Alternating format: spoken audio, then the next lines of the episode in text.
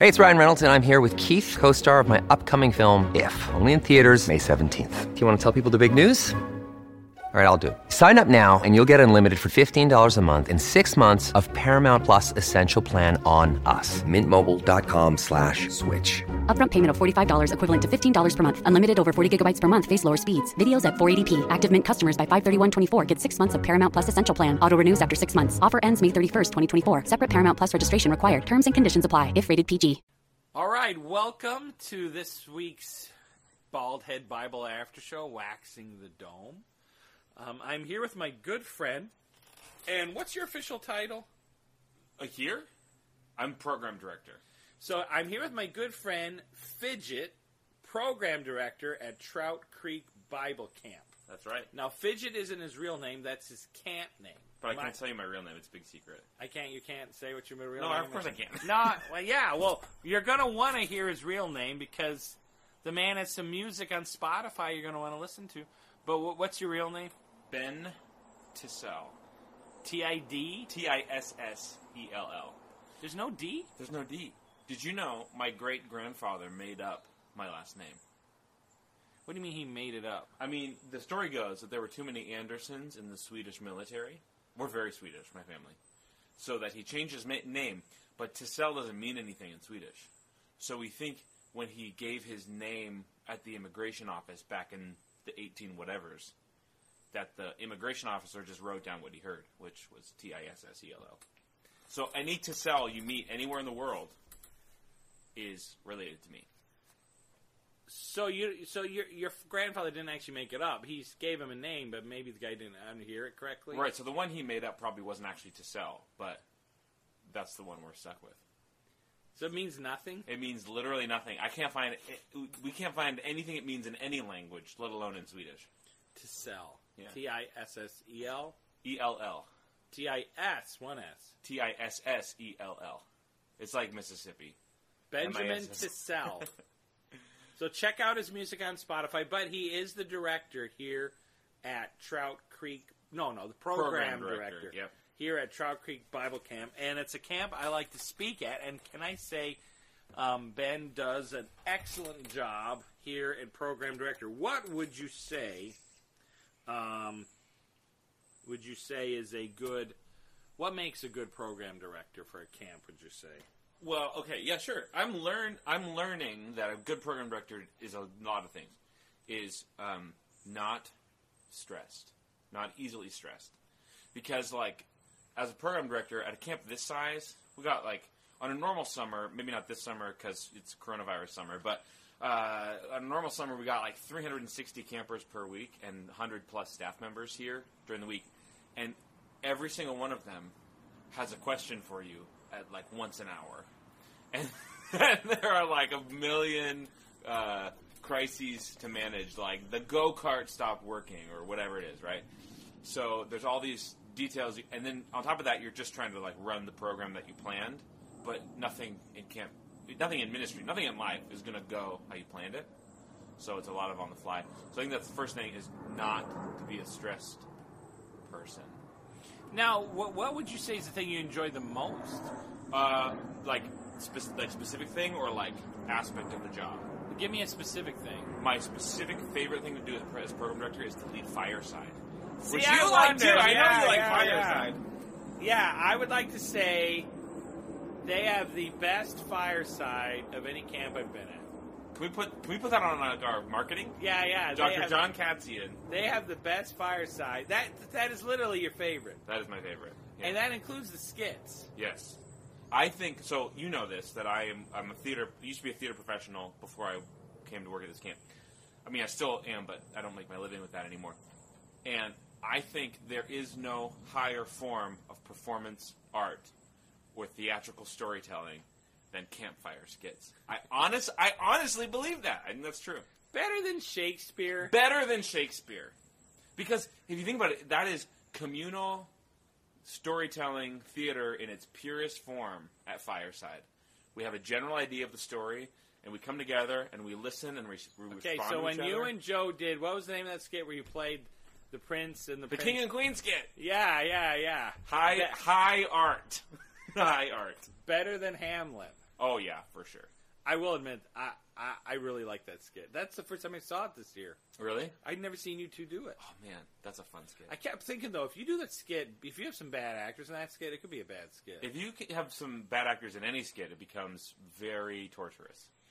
But that's the thing about camp is you can just be silly and fun, which makes everyone a good actor. You know what I mean? Like if you just give people freedom to be n- natural and just have fun, then they do a great job. So, do you work with everybody on the skits before, like, like b- before camp begins? Do you have like a skip skit day? No, al- although I have told Joe a few times, I wish in staff training we could carve out 30 minutes for me to just go like over the basics with people. Like, here's how to do a good skit. Because you can tell when somebody gets up there who's never been in drama class in high school or anything, and, you know, their back is to the audience, and they're not talking very loud, and, you know, whatever. They're not paying attention to what's going on. Well, I, and I think that's one of the keys is just simply projection. Oh yeah, projection is amazing because it actually gives you energy and focus. It doesn't just make you louder. But when you talk louder, you become more expressive and more energized, and you, it also makes you. It just brings it brings your mind into focus on what's going on. So you're not thinking about dinner, or you're not thinking, you know. Say that again. Projection makes you what? So like when I when I direct a show at like the high school level, uh, I will always start by having the kids just get louder, just just get louder, because projection, en- like engages your body in a way where you you're you're you have more energy, and it engages your body in such a way that when you're being louder, your your body's more aware of its surroundings, and it's more like you're you're more tuned in. Your brain is more focused. Ha! It's like it's like same idea. If you're if you're like fighting a medieval war and the war cry goes up, that adds energy. Would that work for public speaking too? I would think so. Then why do we? Do you, so maybe miking actually hurts people. I think it absolutely does because when people rely on the microphone, this is what I tell actors all the time at the high school level. When we are in a musical and we put mics on people, I just have to say over and over and over for like a week straight: ignore the mic, pretend it's not there, ignore the mic. Because if you rely on the mic, your whole performance suffers. because you're not at that level of concentrating Right. and project. That is like, interesting. I love leading worship at chapel here at camp, but I will always prefer leading a fireside song because fireside is not amplified at all. at all. Yeah. That is interesting. See, I knew you liked um, Fireside um, because uh, it's just it is one of the funnest things. I try to get back to make sure I see Fireside. I remember last year you did. You directed. You uh, yeah, you directed on our Instagram Fireside the musical. Yeah, yeah, yeah, yeah. And we needed to redo that. We do. So the one thing you really like about um, doing this is Fireside, and then um, how long have you been program director here? Well, I did it while I was in college in like 2010 and 11. Well, 11 was right after I graduated, but I only did it during the summer. I didn't do the year-round job, so I sort of did like half of the job of program director.